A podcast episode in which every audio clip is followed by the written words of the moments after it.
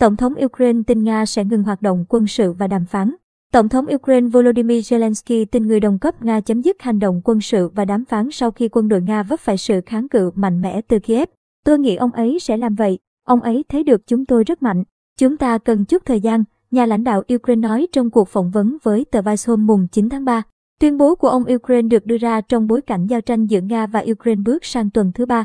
Giới quan sát bất ngờ khi quân đội Ukraine kháng cự mạnh mẽ, cảng đà tiến quân của lực lượng Nga vốn đông đảo và được trang bị tốt hơn rất nhiều. Các nhà phân tích quân sự nhận định Moskva có vẻ đã đánh giá thấp khả năng kháng cự của Kiev. Trong cuộc phỏng vấn với Vice, ông Zelensky nói sức kháng cự của Ukraine sẽ buộc ông Putin phải tính toán lại và kết thúc xung đột thông qua đàm phán. Làm thế nào để kết thúc cuộc chiến này ư? Chỉ có đối thoại, ông nhấn mạnh.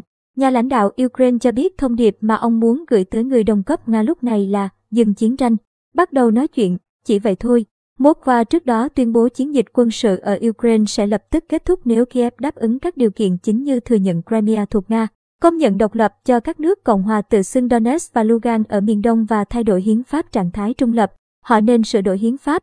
Theo đó, Ukraine sẽ loại bỏ mục tiêu gia nhập bất kỳ khối nào, phát ngôn viên Điện Kremlin Dmitry Peskov cho hay.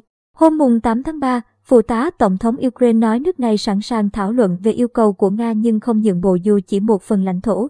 Chúng tôi đã sẵn sàng cho một giải pháp ngoại giao, Phó Chánh Văn phòng Tổng thống Ukraine, ông Igor Yovva nói.